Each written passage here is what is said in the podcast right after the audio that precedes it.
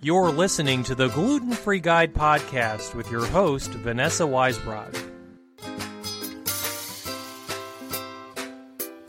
Welcome to the Gluten Free Guide podcast. I'm Vanessa Weisbrod, coming to you from the Celiac Disease Program at Children's National Health System. I want to welcome a very special co host into the studio today. I have Sandy Werness from the Walter and Jean Boek Global Autoimmune Institute. She's been a longtime partner of our program, and I'm so glad she's joining me. Welcome, Sandy. Hey. So, today's podcast hits on an important topic that comes up regularly in the media. We hear lots of news reports about people going on a gluten free diet when they don't need to be medically. We most often think about this happening in adults but a study led by a team of researchers at the Mayo Clinic now reports that this is happening among school age children as well. To share more with our listeners about this controversial topic, I have Dr. Imad Absah in the studio with me. He is a pediatric gastroenterologist at the Mayo Clinic and, a, and the leader of the gluten free diet in school aged children's in Olmsted County, Minnesota study that was published in the Avicenna Journal of Medicine. Welcome, Dr. Absa. I'm so glad you could join us. Thank you for having me. Happy to join. So, I'm not going to bury the lead. Your study found more children in the school district were on a gluten free diet than there were patients in the same district diagnosed with celiac disease. Why do you think this is? Why are there kids on a gluten free diet who don't have to be? So, you know, about a year before that study, we actually looked at the celiac disease in Olmsted County. So we had good understanding about how many kids in our county and community are on gluten-free diet. I talked to the school nurses and dietitians, and they also brought up the question like we see other kids on gluten-free. I don't know how many they had or what the indication was. That came out around the same time when the NHANES data from adult showed that there are more people on gluten-free diet nationwide and not necessarily because of celiac.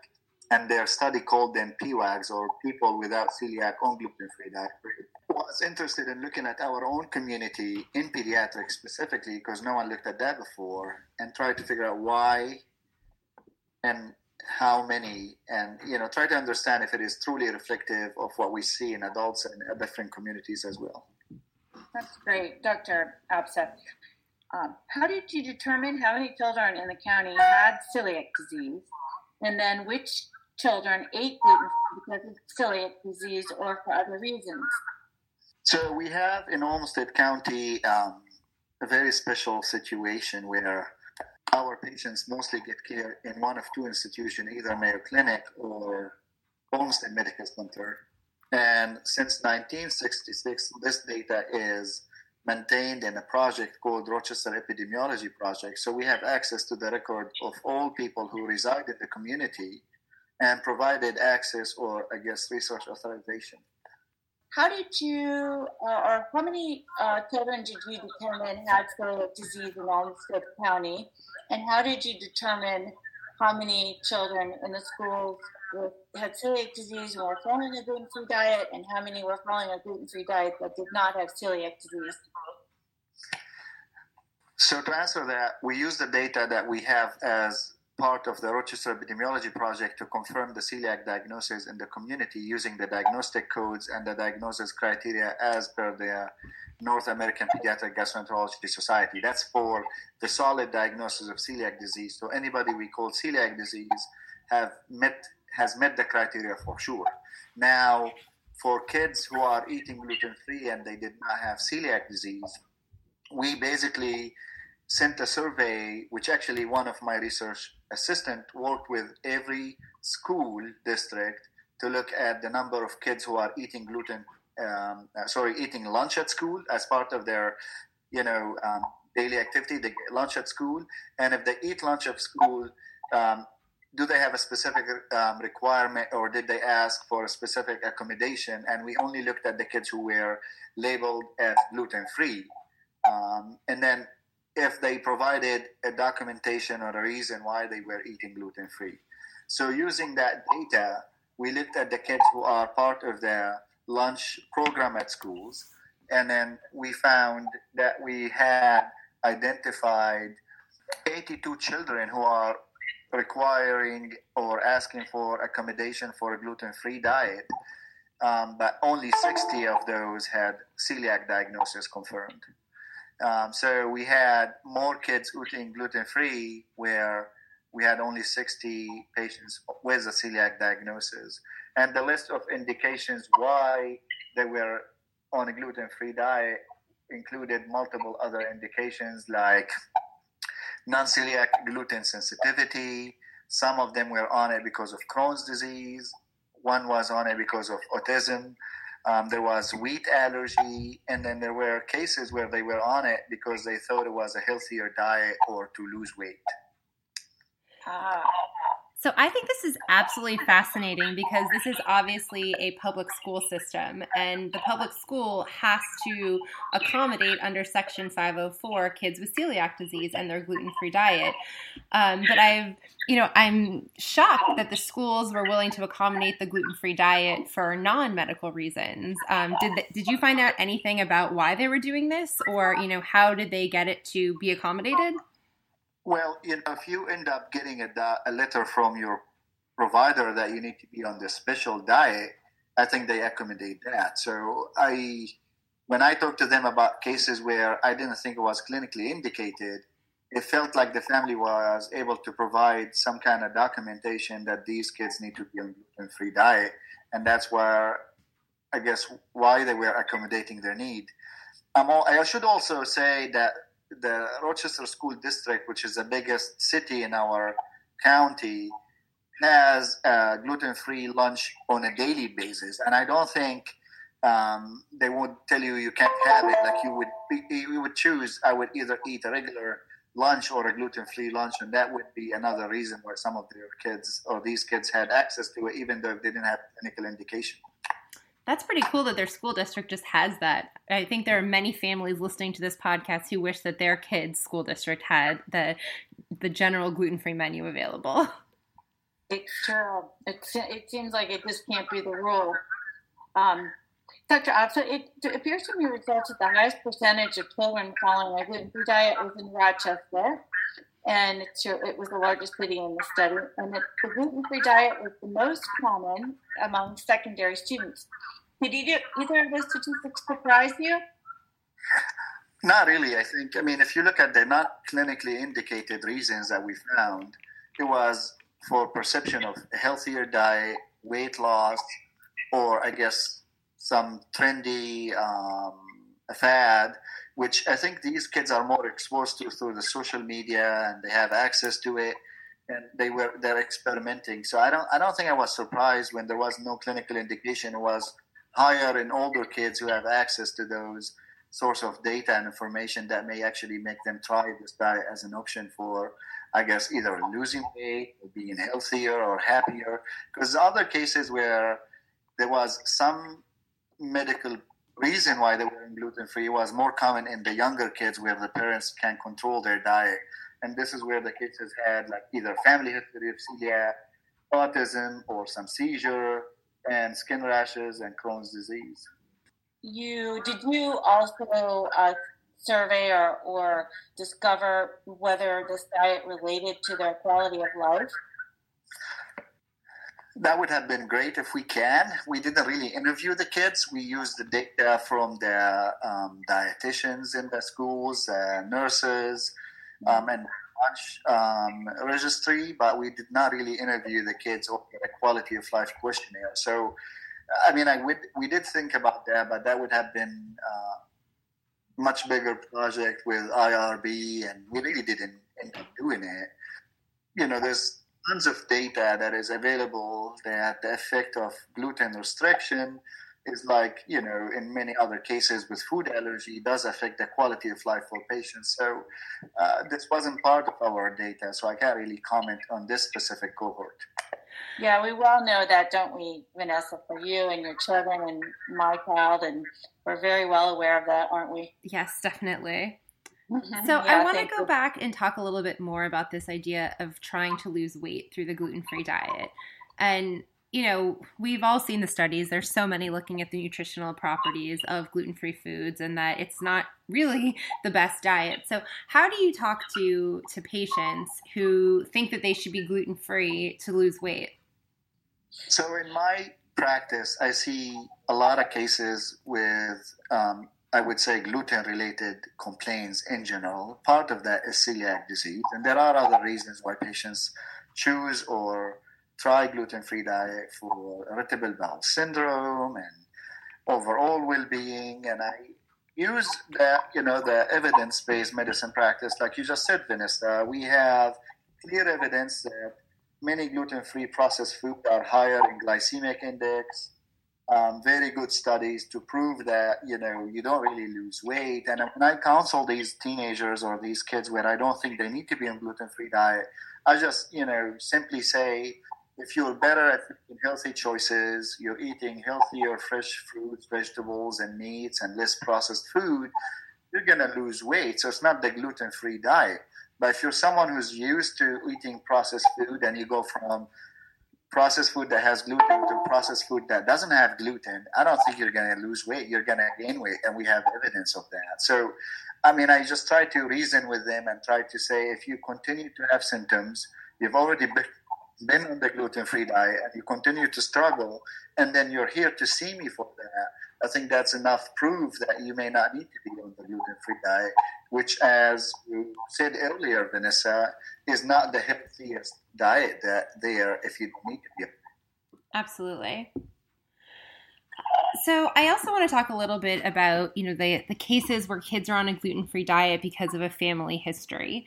So I don't know if you follow any of the, the Facebook groups or gluten free family groups in social media, but there's been a lot of conversation recently about parents feeling like they don't need to get their kid a diagnosis because celiac is genetic and that if their kids do better on the gluten free diet, you know, they just they must have celiac. How do you respond to that and what can you tell parents to urge them that they should actually get a diagnosis for their child if they think they have celiac disease? That's a very good question. I think it's part um, education and um, good relation between primary care providers and the families uh, before they come to a specialist. But when I make a new diagnosis in an index case in a family and then they have other kids, I proactively screen the other kids just because I want to stuck where they already are, we're on gluten-free diet and it's hard to make diagnosis. In other cases, I you know I explain to them that the blood test is very simple. It's very sensitive. Um, the likelihood that you could have celiac with negative markers is less than 8 or 10%, so it's very unlikely. And then I also try to explain to them that later in life, if the child is older and then a teenager and they're trying to experiment, it's hard to convince them why do you need to be on gluten-free diet. Two, it may obscure the diagnosis and make it very hard to confirm. Um, did they have celiac? Did they not have celiac disease? That's always easier and it gives peace of mind. And also, you know, gluten-free diet is expensive. It's limiting and restrictive for you know other kids in the family. So if they don't need to be on it, I don't see why they need to do that. So I try to reason with them. If they come to me on a gluten-free diet, I sometimes offer them the HLA testing, which is a genetic testing to decide did you really need to be on it or not, and then offer them a challenge. But if they have not started, I explain to them that this you know blood test is very sensitive. It's a simple test. It is highly sensitive, and if it's negative, it is unlikely. And then offer them retesting in you know intervals or earlier based on symptoms. Um, the support groups, I do follow a few groups, and I guess whenever I talk to patients about support group, I always say it's like anything on the internet or the web you take the good advice, you take the reasonable advices, but if think doesn't really make a lot of sense, you should look into it and ask the experts about their opinion before you follow anybody's recommendation. So I know that a lot of our listeners are familiar with what the gluten-free challenge is, but Dr. Would you mind just um, briefly telling us again?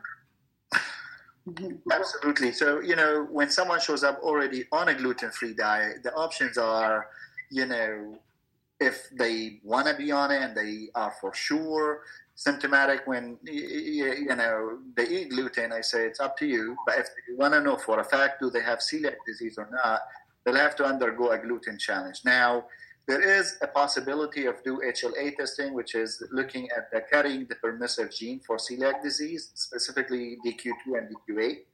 If you have one of those, which is not enough to make a diagnosis, because up to 38, 40% of the general population have it, then it makes sense to run the challenge to see if you have celiac or not.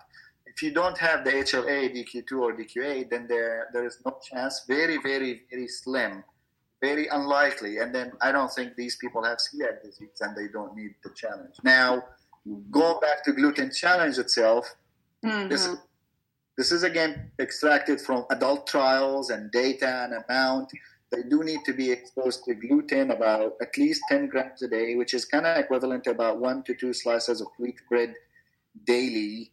Um, and I usually do that for like eight weeks. And then at that point, we would repeat celiac markers. Now, if their celiac markers are turning positive, then more likely they'll end up with, you know, celiac disease. And based on how high the markers are, we decide if they need a biopsy or not.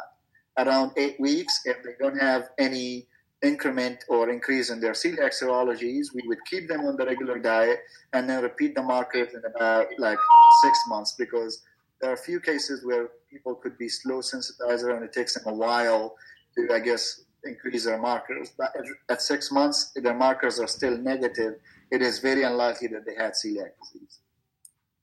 Great. Thanks for that explanation. It was great. So, in the discussion part of the study, you made a really interesting comment about how there were some kids with celiac who were choosing to bring their own lunches from home rather than participate in the gluten free menu that was available through the National School Lunch Program. Uh, why do you think it is that these children are not choosing to take part in their school's lunch offerings? Do you think it's because of cross contamination concerns or parents feeling like they don't the schools don't do it right? Did you have any sense of was it the celiac kids or the non celiac kids who were choosing not to participate? I don't think there was a difference between the celiac or the non-celiac kid, and I think it's a combination of multiple factors. One of it was, I don't want to look different. I don't want to feel different. Um, I don't want people to know that I'm eating a different diet, so they bring their own lunch and they sit with their friends. That's some part mm-hmm. of it. There is also the part of significant fear and an anxiety of cross contamination and risk of eating gluten or having symptoms from being exposed to gluten that I think also is weighing in. Um, and you know, I wouldn't agree that there's some part where some families didn't feel that the school was truly very vigilant about what's a gluten free is or what's the definition of a gluten free, even though in, in our own practice and district locally, I know they do actually a very good job with the gluten free diet, but you know, some people are still worried and they just feel safe. They control what their kids are eating.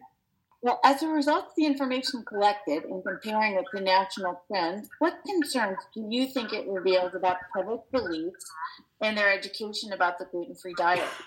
Well, I guess there are a few concerns that I have as a medical provider for patients with celiac disease. I guess um, one is the, the perception or the theory or hypothesis that it's a better diet for all and it, it helps your weight, it helps your well-being. I think that is uh, not supported by any medical evidence. Uh, two, I think it's a restrictive diet, and if you don't really need to be on it medically, um, it's uh, it's hard to justify it, and then it is expensive. Um, and it, you know, I, I think it um, it's uh, a trend where it may affect the patients who really need to be on gluten-free diet because uh, what the bigger picture would be some uh, other you know people involved in their care or their social network. They may not take it seriously because they don't think well this is another one who's eating gluten-free. I don't know if they really need to be on it or not. So i think it's it's a double-edged sword where if we advertise it as a healthier option, but we don't take it seriously, we may be harming the people who really need to be on a gluten free diet. Mm. I think it's expensive, and I don't really know that there is any evidence to say it's a healthier diet, especially for teenagers who are still growing and they need all the nutrients they, they can get. Mm-hmm, mm-hmm. Well, that's great. Um, and there are, are, lots of studies that show that the nutritional uh, value of the gluten free diet is not what it is for the regular diet. So that's something that I know a lot of people are working on to try to improve. Um, well, Dr. Absah, what do you feel are the most important takeaways from the study and its results? I guess the two things that I was um, interested in looking at is a, a, trend between these kids like it is in adults. And I think that is something that we could answer and say, yes, we found more kids on gluten-free diet that than the kids that have celiac diagnosis. And then two, it's it's a trend where it is affecting these uh, older children who have access to social media and they're sensitive to it and they're trying it. So I think the two messages that we got out of the study is more people are trying to eat gluten free. They're not necessarily needing to be on it. And then three, I guess we got to be careful with any recommendation we give in general, you know, platforms because the kids are taking these recommendations and they're trying to follow it. Absolutely. Well, I want to thank you so much for all of this great information. You brought up a lot of interesting topics, and I think it's really going to help people think through um, the gluten free diet. So, we are all out of time for today. I hope that everybody enjoyed today's podcast, and we will talk to you again next time.